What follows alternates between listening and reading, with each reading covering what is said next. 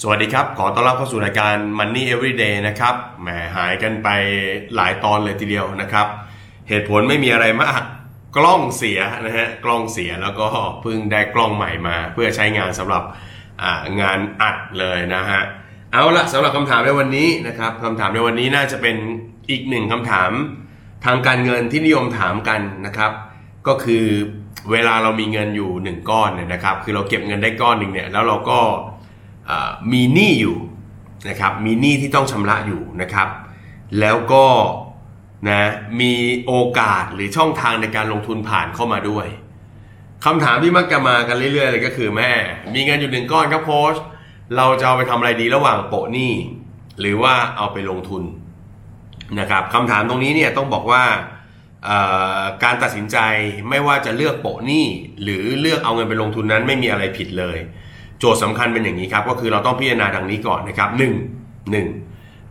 สมมุติว่าวันนี้เนี่ยถ้าเรายังไม่มีช่องทางการลงทุนอะไรเลย คือคนที่มาถามว่าจะลงทุนเอาไปลงทุนดีไหมเนี่ยพอถามจริงๆว่าเอาไปลงทุนอะไรก็ตอบไม่ได้ มันเหมือนกับว่าเออการไม่ลงทุนก่อนแล้วเดี๋ยวคิดออกเราค่อยไปลงทุนอย่างเงี้ยไม่ค่อยเกิดประโยชน์นะ เอาเป็นว่าถามตัวเองก่อน อันดับที่หนึ่งก็คือ คุณมีช่องทางการลงทุนที่คุณศึกษามาเป็นอย่างดีแล้วหรือยัง ถ้าคุณมีช่องทางการลงทุนที่มีการศึกษามาเป็นอย่างดีแล้ว แล้วก็ประเมินแล้วว่า ถ้าลงทุนเนี่ยผลตอบแทนที่ได้รับมีโอกาสที่จะมากกว่านะมากกว่าอัตราดอกเบี้ยที่คุณจ่ายอยู่นะแบบนี้เนี่ยก็อาจจะพิจารณาเลือกการลงทุนก็ได้ เลือกการลงทุนก็ไม่ผิดอะไรนะแต่ทั้งนี้ทั้งนั้นต้อง คิดมาก่อนแล้วนะคือศึกษามาเป็นอย่างดีแล้วก็ดูช่องทางแล้วนะครับ แล้วก็ไม่ได้ดูเฉพาะโอกาสในการทำกำไรด้วย ก็ต้องดูเรื่องของความเสี่ยงในการที่จะสูญเสียเงินไปด้วยเช่นกันนะครับ คนที่ลงทุนส่วนใหญ่เนี่ยบอกเลยนะ คนที่ลงทุนส่วนใหญ่แล้วจะรอดได้เนี่ยมักจะเป็นคนที่เขามองเรื่องของความเสี่ยงไว้นะครับเขาเผื่อความเสี่ยงจำกัดความเสี่ยง แล้วก็ควบคุมความเสี่ยงไว้ให้ได้มากที่สุด การจะทำแบบนี้ได้แสดงว่าเขาศึกษามาดีนะครับศึกษามาดี ทั้งเรื่องของหลักคิด วิธีทำวิธีการแล้วก็ข้อมูลเนี่ยแน่นปึกเลย แต่ถ้าเกิดชัดเจนว่าเรายังไม่มี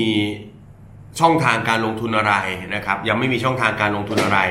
ก็อาจจะเลือกเอาเงินไปโปะหรือปิดชำระเคลียร์หนี้อันนี้ก็สามารถทำได้ แต่มีข้อที่อยากจะเตือนไว้สักนิดนึงก็คือว่า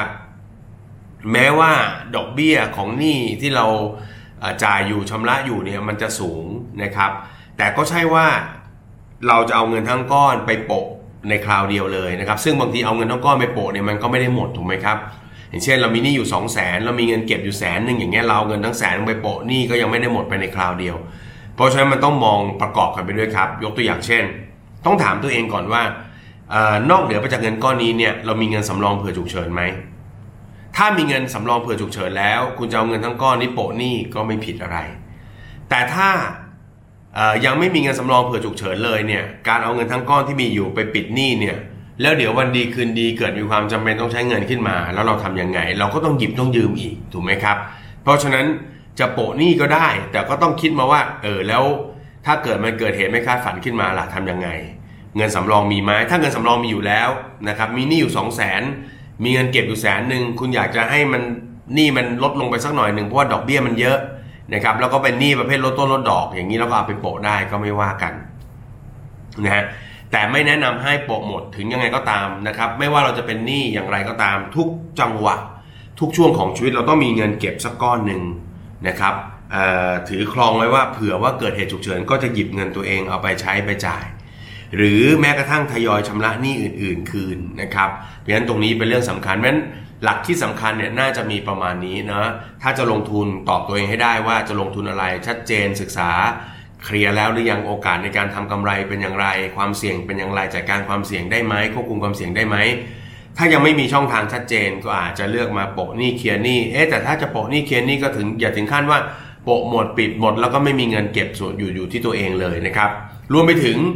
คำตอบอาจจะเป็นทางเลือกที่ 3 ก็ได้นะ ด้วยความที่เราเรียนหนังสือมาก็มีแต่กอขอคองอใช่ไหมเออนะครับเราก็อาจจะเลือกตอบ 2 ข้อก็ได้ เวลาเราเรียนสมัยเรียนเราต้องตอบข้อใดข้อหนึ่ง อาจจะเลือก 2 ข้อก็ได้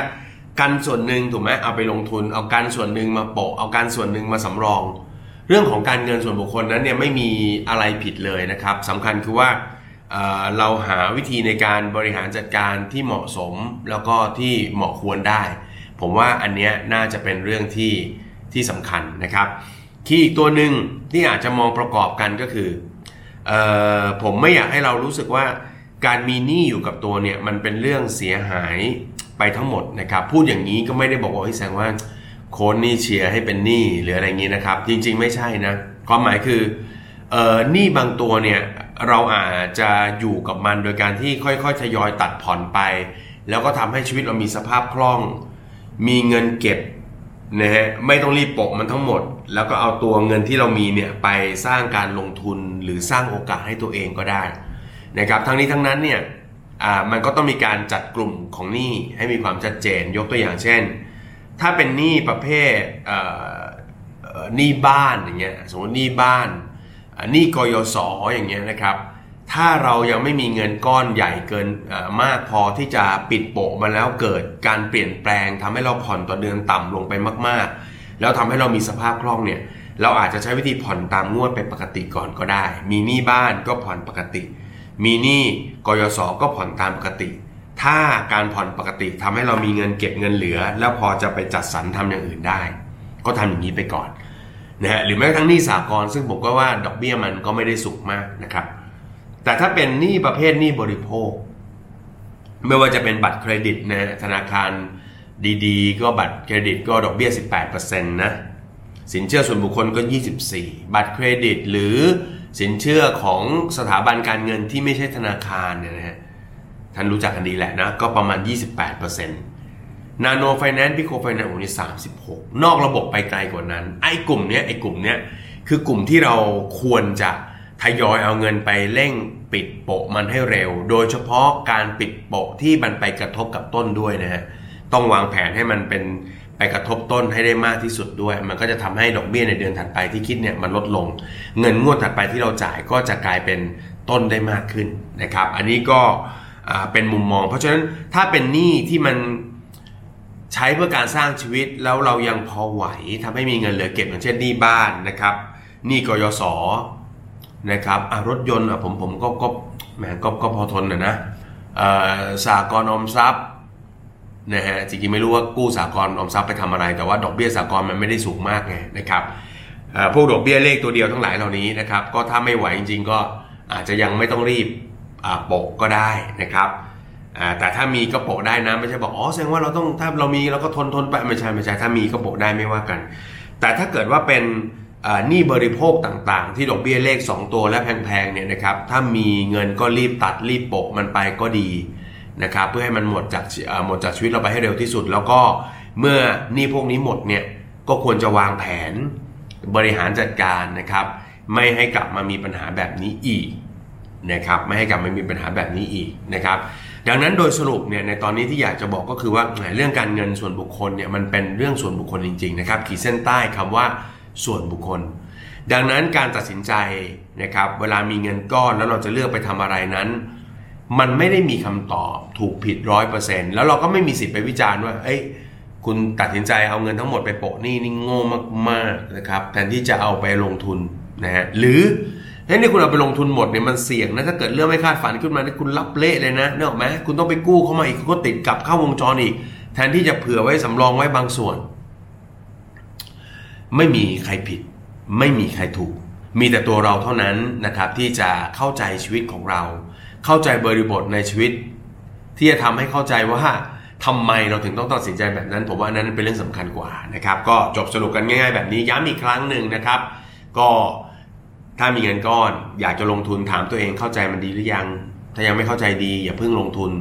ยิ่งถ้ายังคิดไม่ออกว่าจะลงทุนอะไร แล้วเก็บไว้รอลงทุนเนี่ยใจเย็นๆนะครับ อ่า ทีนี้ ถ้าไม่มีการลงทุนที่ชัดเจนนะ ก็มาดูเรื่องหนี้นะครับ ว่านี่มันจำเป็นต้องรีบโปะไหมอ่าลองดู ก่อนที่จะโปะหนี้ถามตัวเองก่อนมีเงินสำรองหรือเปล่า ถ้ายังไม่มีเงินสำรองกันเงินสำรองไว้ก่อนดีกว่านะครับกันเงินสำรองไว้ส่วนหนึ่งนะครับและอีกส่วนก็อาจจะไปโปะหนี้อ่าถ้าต้องโปะหนี้เลือกหนี้อะไร ก็ต้องเลือกหนี้บริโภคก่อนนะครับ แล้วก็หนี้ที่มันเกี่ยวข้องกับการดำรงชีวิตนะครับ ไม่ใช่ว่าอ่าแล้วก็การเสริมสร้างความสามารถเราให้ให้สร้างรายได้ได้มากขึ้น อันนั้นก็ เป็นสเต็ปถัดไปนะครับ ก็ลองดูครับนะฮะเลือกกันดูนะครับว่าอันไหนแบบไหนที่ที่เหมาะกับตัวเรานะครับ ก็ฝากไว้นะครับ แล้วก็ติดตามรายการ Money Everyday ได้นะครับ เป็นประจำนะครับ กลับมาทำทุกวันแล้วนะนะครับ กลับมาทำกลับมาตัดก็มีหลายคนถามมานะครับ ก็ขอบคุณมากๆนะครับที่ติดตามนะครับเราหวังว่ารายการจะเป็นประโยชน์นะครับ รายการเราสั้นๆ ไม่ยาวมากสำหรับวันนี้ลาไปก่อนนะครับ ติดตามกันวันพรุ่งนี้ครับ สวัสดีครับ